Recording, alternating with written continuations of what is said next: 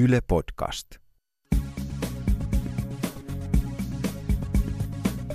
Erkki Liikanen, mitä tulee mieleen sanasta Eurooppa?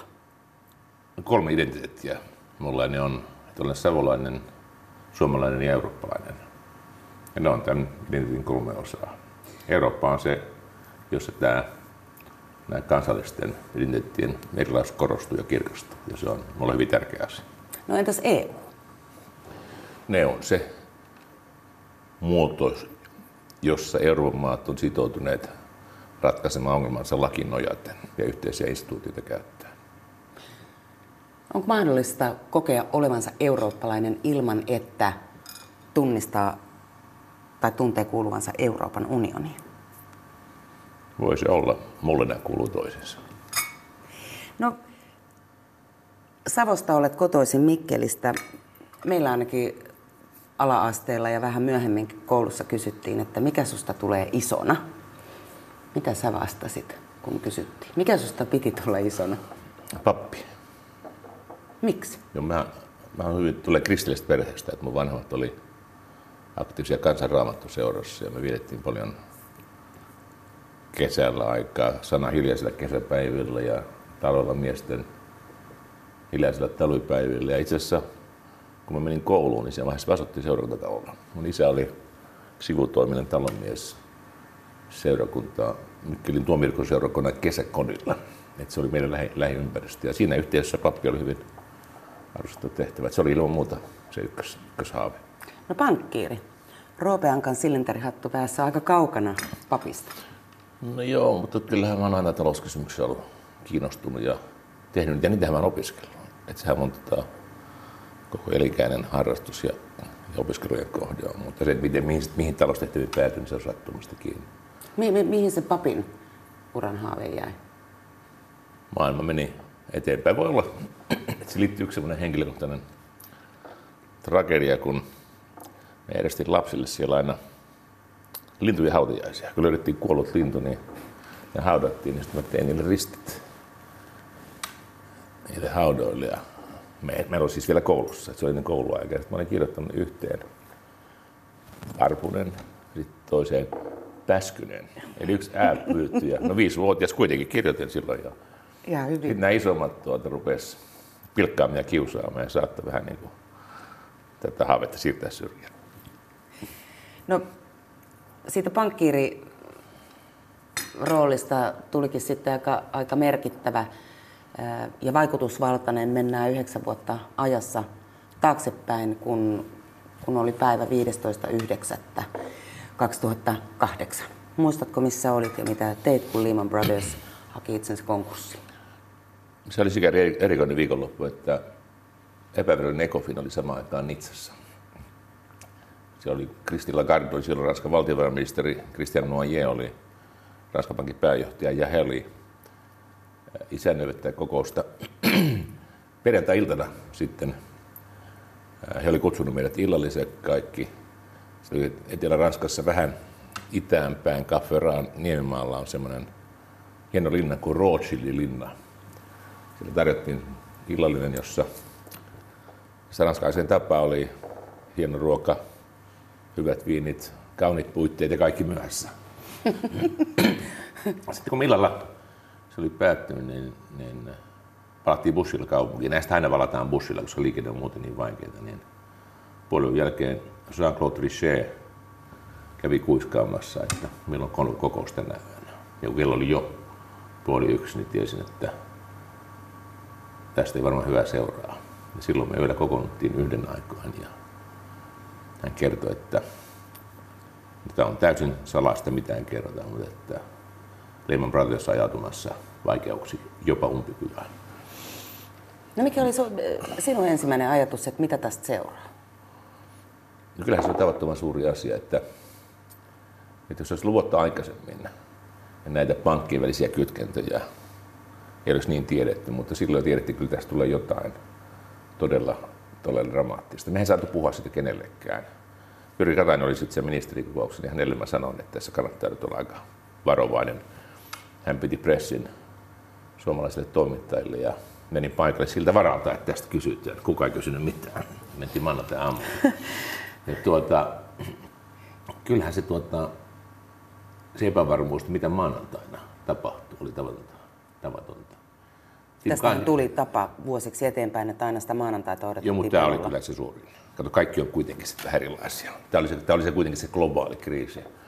Tuo Tim Keifner, eli USA-valtiovarainministeri, kirjoittaa muistelmissaan tästä. Hän oli silloin vielä New York Fedin pääjohtaja, että hän heräsi maanantaina puheluun. Jean-Claude Trichet soitti, ja hän puhui, hän puhui siis täydellistä englantia, niin kuin hän on sarmikkalla ranskalaisella korotuksella sanoi, että are you totally out of your mind? Että oletteko te menettänyt järkensä, järkenne? Ja tuota, Trisel oli semmoinen silmä, että tästä tulee tavattoman suuria tapahtumasarja. Kaikilla ei ollut. Ja tuota, se, tuli, se tuli, että sitten maanantaina kaikki, kuka missäkin heräsi aikaisin, rupesi seuraamaan markkinoita. Ja tilannehan paheni viikon mittaan. Pääministeri Vanhanen soitti mulle ja pyysi, että voisin tulla talousneuvoston keskiviikkona kertomaan tästä tilanteesta. Varmuuden vuoksi heräsin viideltä ja katsoin uutisia maailmalta, niin AIG, maailman suurin vakuutusyhtiö, oli otettu valtiohaltu Yhdysvalloissa. Ja joka päivä oli uusi. No siitä alkoi myöskin semmoinen aikakausi, että silloinen Ranskan presidentti Nicolas Sarkozy kutsui päivämäärän 12.10.2008 ensimmäistä kertaa euromaiden johtajat koolle Pariisiin. Mitä silloin teet ja missä olit?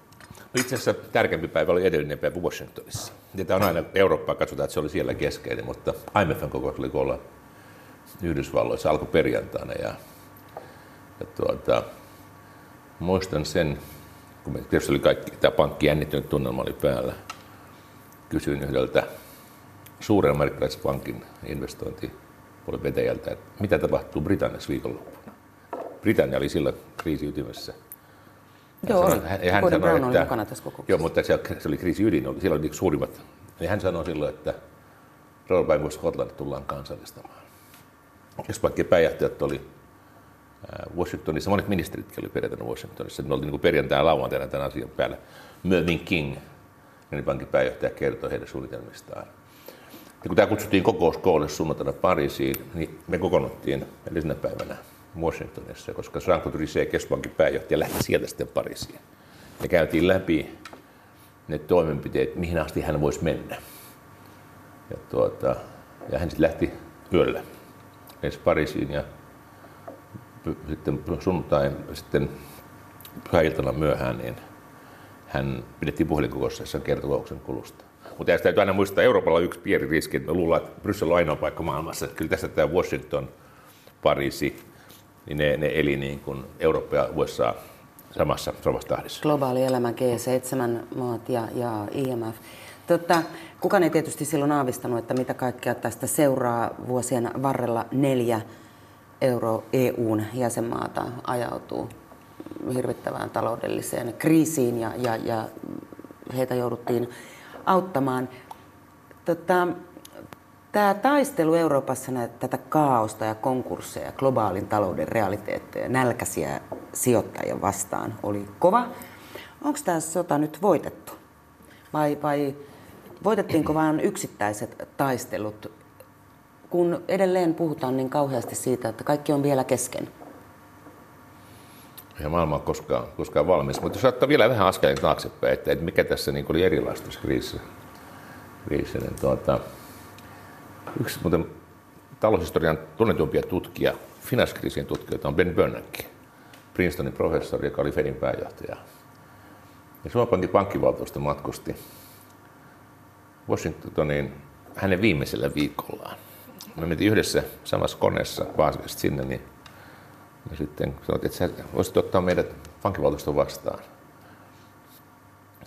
Ja oli vielä vitsikin, kun Ben tapaa Beni. Ben Zyskowicz on pankkivaltuuston puheenjohtaja oli silloin. Ja sitten me yksi kysymys hänelle tehtiin, tärkeä kysymys, että kun hän on tutkinut näitä finanssikriisiä, niin mikä tässä oli erilaista aikaisemmin? Ja hän sanoi, että sen me tiesimme tutkimuksen pohjalta, että pankille pitää antaa maksuvalmiutta vakuuksia vastaan niin paljon kuin suinkin, että ne jää henkiin. Korkoa pitää laskea nopeasti, jotta talous elpyy. Sitä, mitä me ei tiedetty, on, että miten monimutkaisia nämä kansainväliset rahoitusinstituutiot on. Miten monimutkaisia niiden siteet on, niin se oli niin uutta.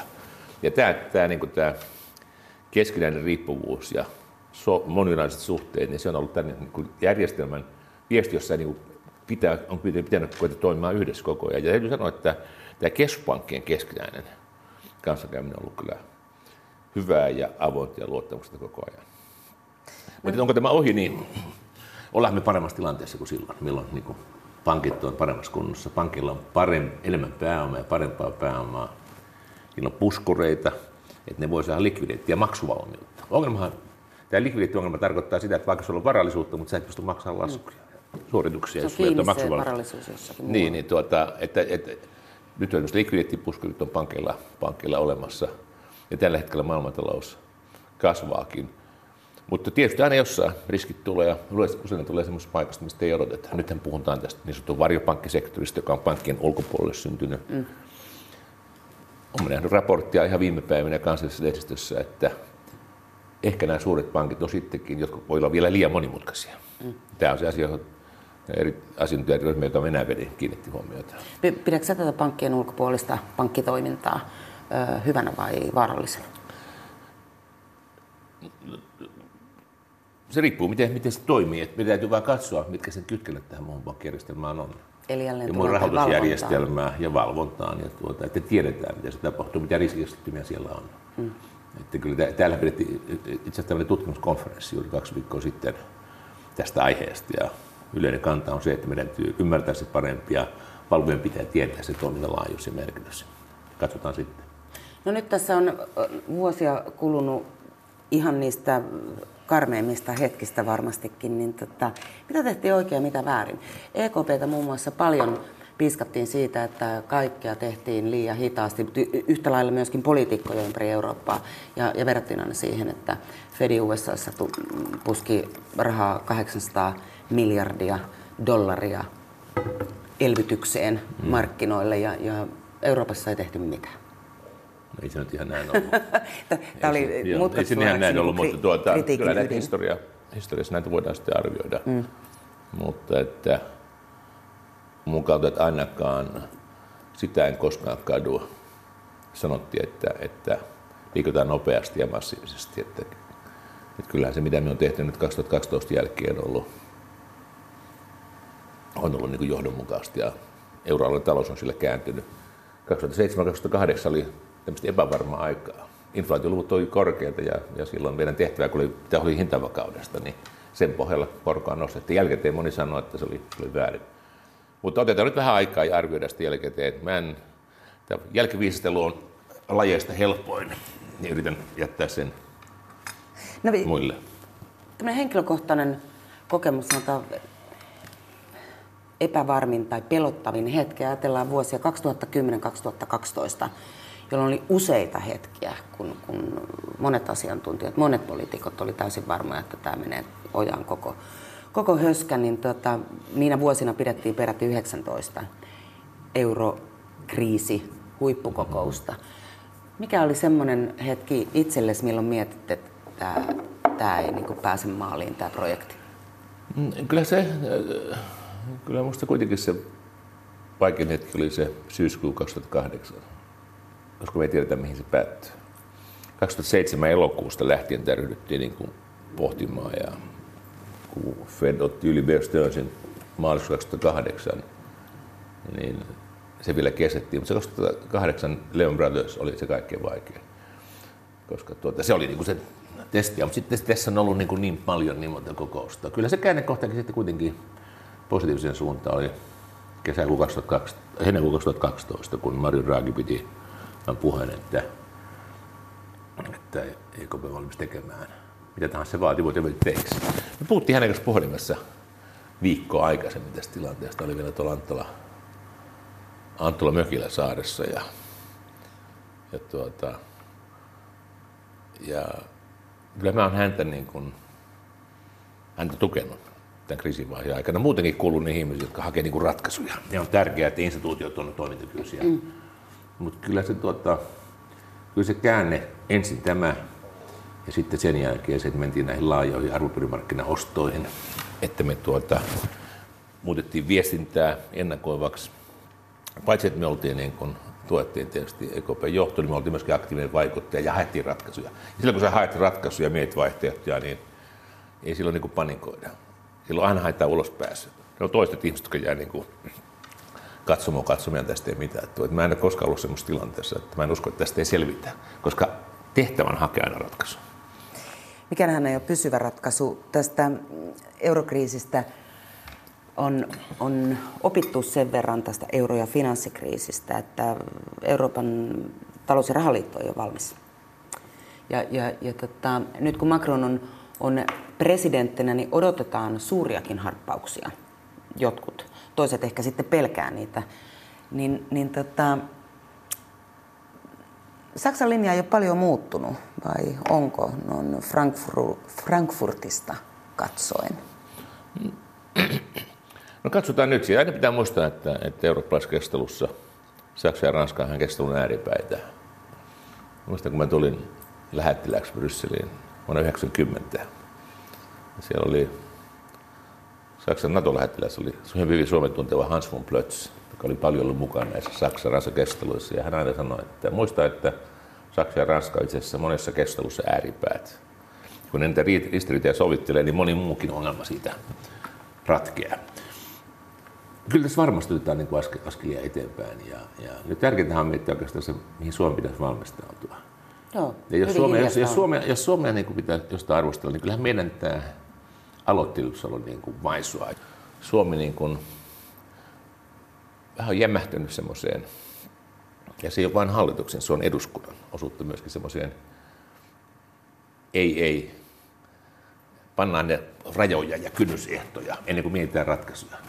Ja pitäisi palata taas semmoiseen ajatteluun, että kun on ongelma, niin tehdä ratkaisuja. Ensin me tehdään ratkaisuja ennen kuin kerrotaan, mitä missään tapauksessa, mitä missään tapauksessa ei tehdä. Ja silloin voidaan myös vaikuttaa. Silloin kun Saksa ja Ranska on juuri hakemassa yhteisiä ratkaisuja, siinähän on paikka tehdä, tehdä ehdotuksia ja, ja viedä asioita eteenpäin.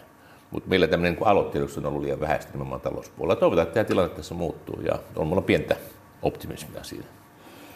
Tota,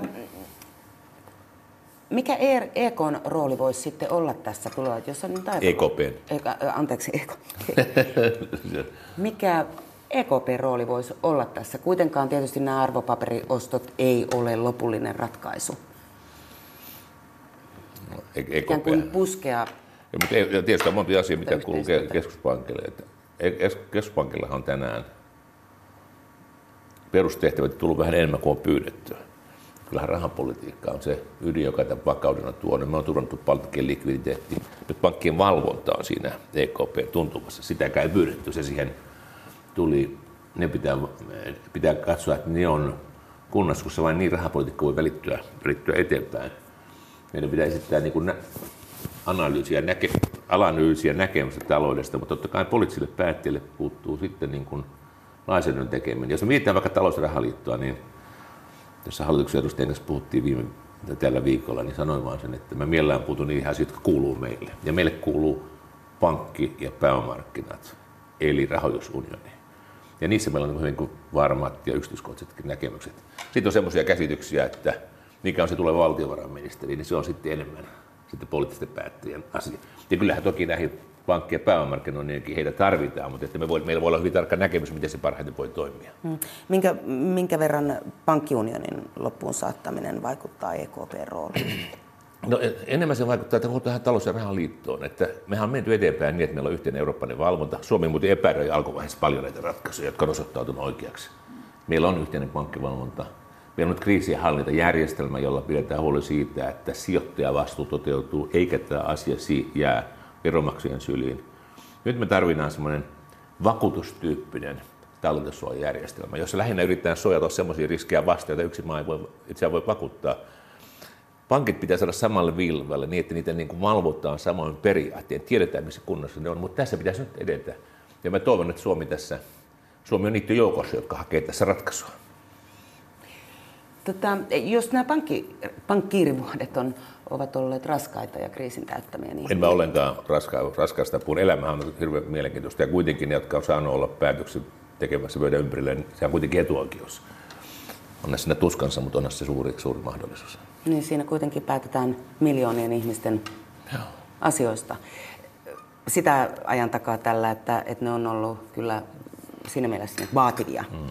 Ja, ja, ja tietysti niin kuin kriisien täyttämiä vuosia, niin miten kuvailet komissaari aikaasi sitten kaksi kautta, jonka aikana EU oli aivan eri näky, näköinen paisu ja, ja, ja tota, katto sitten lopulta lähes kaikki Euroopan maat. Oli tässä... Elettiin myöskin nousukauden aikaa. No siinä oli vähän kaikkia aikoja, mutta oli tässä yhdessä tilaisuudessa ihan, ihan muutama päivä sitten.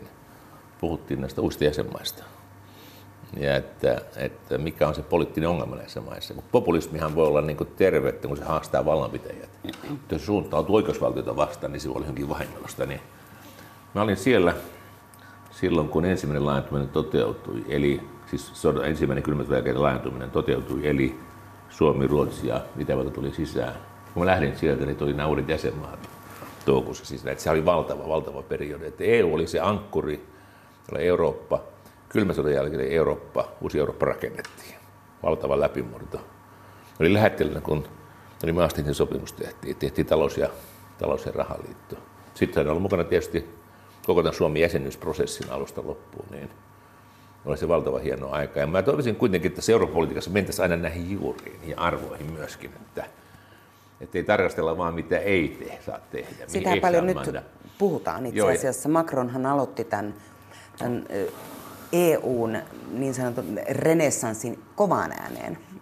Kuuntelin se Macronin puhe, oli sattumassa lentokentällä. Puolitoista tuntia ranskalainen kaveri pyysi tässä kommenttia ja sanoi, että no vähän pitkähän se oli ja vähän se oli yksityiskohtaisia ehdotuksia, mutta mä pidin siitä vakaumuksellisesta sävystä. Näkin, että se oli henkilökohtainen. Se oli sitoutunut. Ja tämmöistä suhtautumista Eurooppaan meidänkin tarvitaan. Ymmärretään, että pienelle valtiolle tämmöinen eurooppalainen yhteisö, joka no- nojaa lakiin eikä voimaan, niin se on meille valtava mahdollisuus. Max Jakobson jopa, jopa sanoi 1997, että, että vasta nyt hän on oivaltanut, että Suomi ensimmäistä kertaa historiansa aikana itsenäinen. Että pitää mennä historiaan, ymmärtää nämä pitkät, pitkät juoksut. Se on arvoyhteisö myöskin tavalla, joka vastaa meidän lähtökohtia. Ei me ole semmoista koskaan oltu mukana. Eikä näistä saa väsyä puhumaan niitä opiskelemaan ja niitä ymmärtämään. Tota, nämähän on nämä Macronin ideat nyt sitten paljon, tai hyvin positiivisia, pitkän pitkän tämmöisen EU-vastaisen aggressiivisen kampanjoinnin vastakohta. Ja tosiasia varmaan poli- politiikassa ja, ja ylipäätään elämässä on, että ajatuksia viljellään ja heitetään ja osa tippuu matkan varrelle ja osa ehkä toteutuu vesitettynä tai parempana tai huonompana, niin tota, onko tässä mitään eroa siihen ajatteluun? Mikä oli silloin sinun komissaari aikanasi? No, no silloinhan oli, oli tuota, niin kuin massiivinen asia että Berliinin muuri murtui ja Neuvostoliitto hajosi. Olin silloin että Brysselissä, kun Neuvostoliitto hajosi. Että tiedettiin, että on rakennettava Eurooppa uudelleen. Sittenhän pari maata meni paniikkiin tästä Saksan, hajo- Saksan yhdistymisestä. Ne oli itse asiassa Ranska ja, ja Britannia, jotka näkisin suurina uhkana. Mutta sitten Euroopan komissio Kohl Mitterrand löysi ratkaisun, jossa, jossa rakennettiin poliittinen unio, rakennetaan talous- ja rahaliitto, rakennetaan se yhteisarvon pohjalle että olihan se niin kuin tähänkin verrattuna aivan valtava, valtava missio tehtäviä. Kyllähän siis EU oli siinä keskessä asennossa, että tämä kyettiin tämä yhtenäistä näin tekemään. Nyt me nähdään tuolla Itä-Euroopassa, kun instituutiot on ollut heikkoja, niin sillä tuota, semmoista populismia nousi, joka suuntautuu oikeusvaltiota vastaan, joka on minusta huolestuttava asia. Mutta silti tämä, niin tämä runko on vahva. Ja kyllähän me silloin, kun me EU-jäsenyyttä haettiin, niin kyllähän me mentiin näihin ydinkeskusteluihin paljon. Ja Mauno Koivisto oikeastaan, mielenkiintoista, että hän sen niin kuin oivalsi eh, hienosti, kun hän piti puheen, puheen silloin, kun haimme EU-jäsenyyttä, niin hän sanoi, ennen kuin sitä haettiin, että haluamme paikan sen pöydän ympärillä, missä asioista päätetään. Emmekä tuo sinne unionin ongelmia, me haluamme siellä olla vaikuttamassa. Siinä se ydin oli. Hän sanoi sen aina myöskin kahden kesken, että tuota, muistaa, että me emme tuo sinne meidän ongelmiamme. Että ja, ja niin kuin hän sitten sanoi, mä olin hänen 90-vuotispäivillään, niin hän sanoi vielä, että, että kuuluu siihen sukupolveen, joka taisteli itsenäisyyden puolesta sodan aikana. Ja sitten kuulin myös siihen sukupolvi, joka toimi integraation puolesta, jotta me saisimme lisää vaikutusvaltaa. Pessimistit oli väärässä. Että tämä pitkä Suomen tarina niin kuin paljon niin hahmottuu hänen, hänen ajattelun toiminta-asiaa. Ja tämmöisiä asioita pitää muistaa, eikä niihin saa väsyä. Niistä vähän puhumaan. No, sinä olet, jos kuka ollut näissä päättävissä pöydissä sekä Brysselissä että Frankfurtissa. Brysselillähän on hirvittävän mm, huono maine verrattuna kaupunkiin. Itsekin asuin siellä kuusi vuotta ja, ja minusta se on aivan mahtava kaupunki. Minkälainen Frankfurt on? on onko se mainettaan huonompi tai parempi? Näissä on sikäli se ero, että vaikka EKP-neuvostohan istuu enemmän tuntia yhdessä kuin Euroopan, Euroopan komissio, niin mä en kuitenkaan asunut Frankfurtissa. Mä käyn siellä, käyn siellä melkein joka viikko. Mutta Brysselissä mä asuin. Ja se oli niin kuin erilainen. Mun suhde Brysseliin niin kuin henkilökohtaisempi. Ja, ja Brysselin pelien kautta mä niin kuin opin tämän ymmärtämään tämän länsi-eurooppalaisen historian. Kuinka suuri ensimmäinen maailmansota itse asiassa oli. Niin, ja sen pohjalle tuli toinen maailmansota. Sehän meillä ei ollut. Suomi ei ollut ensimmäisessä maailmansodassa mukana. Frankfurt on toisenlainen. Siellä me nähdään tämä toisen maailmansodan synkkä, synkkä tarina. Ja se on meillä joka päivä edessä, koska EKPn päärakennus rakennettiin semmoisen kauppahallin tontille, joka oli juutalaisten markkinapaikka, johon heidät, ko- ko- heidät koottiin, josta vietiin keskusleireille. Ja se on siinä ihan läsnä. Ja silloin sekin niin kuin, saksalaisia aina monesta arvostellaan, mutta kyllä tätä menneisyyttä on ajanut tarkkaan ja huolesti läpi ja suhtautunut tavalla, jossa niin kuin ei ole mitään. Tämä säästetty. Ja se on siinä, me, me on, päärakennus on siinä, että se näkee aina. Että ei näitä kannata, tämä on tosi tärkeää tämä talous ja talous- ja ja kasvu, mutta on myöskin historia ja rauha ja sovinto on tärkeää. No, turismin kannalta tai turistin kannalta on, väittäisitkö, että Frankfurt on mainettaan parempi? Jos nyt niin kuin Brysseliä aina katsotaan, että voi se on niin tylsä ne EU-instituutiot. Kyllähän se, tota, mutta kyllähän kaikki paikat on hienoja. Siis Frankfurt tietysti kans sodassa jäi niin kuin, jälkeensä, mutta onhan se joki, main, joka kulkee sen läpi. Siellä hieno Goethe, Goethe-museo. Saksa on myös erilainen. Saksa, jotka ei tunne sitä, niin luulee, että se on yksi maa, mutta osavaltiot ovat hyvin erilaisia. Mutta tuota, totta kai Victor Hugo asui, asui Brysselissä, Karl Marx ja Friedrich Engels kirjoittivat siellä kommunistin manifestin, Baudelaire kirjoitti siellä runonsa. Nämä on niin eri puolia tästä eurooppalaisesta historiasta. Kaikki, kaikki ja no en, en mä niitä missä valitsemaan, mutta Brysselissähän mä asuin 14 vuotta. Menin silleen nuorena miehenä, tulin paljon vanhempana pois. Että se on eri tarina. Nyt mä oon saman ajan ollut Frankfurtissa, mutta viikonloput aina, aina Suomessa. Se on erilaista. Olet niin paljon ollut Euroopassa vaikuttamassa ja, ja ottamassa vaikutuksia vastaan. Kuka eurooppalainen on tehnyt sinuun lähtemättömän vaikutuksen? Erilaisia ihmisiä. Eikä voi olla myös historiallisesti kirjailija, urheilija. Mutta sellaisia, jotka kuitenkin tunnen, niin, niin kyllä mä Jacques Deloria tietyllä tavoin ää, arvostin. Vähän, vähän Mikä tota, hänessä? No se oli, se, oli, hänellä oli niin kaksi asiaa yhtä aikaa. Hän oli, hän oli tai oikeastaan kolme. Ensin hän oli visio, Euroopan visio, Euroopan yhdistymisen visio, joka oli kirkeä selvä. Sitten oli myöskin hyvin tarkka yksityiskohdissa. Tätähän yleensä ihmisillä ei ole. Jotkut on tämmöisiä, jotka vetää isolla penssillä ja toisille jätetään ne yksityiskohdat. Nämä molemmat oli hänellä samat. Sitten meillä sattui sellainen asia vielä, että meillä oli yhteisiä harrastuksia. Hän on suuri jatsin ja jalkapalloystävä. Ja tuota, mä tapasin, kun mä tapasin hänet oikeastaan kunnolla ensimmäistä kertaa, niin se oli Efter suurlähettiin lounas. Hän oli tullut sinne vieraaksi. Hän oli todella suuri tähti. Eihän semmoista ketään hänen jälkeen ollut. Sitten kaikki sai tehdä kysymyksen, mutta kun mä olin viimeinen, nuorini oli viimeinen, kysyin sitten häneltä ranskalaisessa lehdessä Journal Dimanche ilmestyneestä jatsa-arvostelusta. Hän oli kirjoittanut arvion Dizzy Gillespin elämästä, kun se oli juuri kuollut. Ja mä tein siitä kaksi kysymystä hänelle. Hän pysähtyi, että, mutta tämä on ihan uskomatonta. Incroyable. Mä tein sitä artikkelia koko yön. Te olette ensimmäinen, joka on lukenut sen, lukenut sen jutun, josta sitten syntyi semmoinen erityinen suhde, että mä tuota, järjestin Jats Brunssi, jotka sitten jäikin siihen elämään. Ja hän tuli sinne paikalle. Hän ei missään käynyt sosiaalisessa tilaisuudessa, joka jälkeen kaupungilla ihmiset kysyivät, että miten sinne saa kutsuja. Mutta mut Jack Lemmon oli niin monta puolta, että hän oli niin intellektuaali, visionääri, yksityiskohtia ihminen ja monipuolinen harrastaja. Hän tuli myös, tosi myös hyviä elokuvia. Mutta kyllä mä molemmat sitten arvostin tietyllä tavalla sekä Helmut Kohlia että Mitterrandia. Näin heidät, kuulin heidän puhuvan. Niin oli myös tämmöistä, niin että Eurooppa on enemmän kuin taktiikka ja peli, ja siinä on myöskin vakaumus ja historia ymmärrys. No nyt tähän päivään, jos tähän saa heittää lisäkysymyksen, löytyykö visionääriä tällä hetkellä Euroopasta? Sellaista, jota voisit verrata, kun hän ehkä kasvaa ja Katso, alkaa no, ka, no, täytyy katsoa, miten tuo aika, aika menee. Et kyllähän mä tota, totta kai Macronin ympärillä on paljon tämmöistä hype, hypeä nyt kanssa, mutta että kyllä hän näissä Eurooppa-kysymyksissä on ollut niin kuin, tehnyt vakaumuksellisia valintoja. Ja, ja on ollut siinä hirveän johdonmukainen. Että niin kuin sanoin, että ne puheet on vähän pitkiä, puolitoista tuntia on aika paljon. Ja, ja tuota, ehdotuksia to, 20, ja 20, 20 ehdotusta, niin on niin vähän liikaa, mutta se perusvalinta, että lähti kamppailemaan Euroopan puolesta, oli hieno.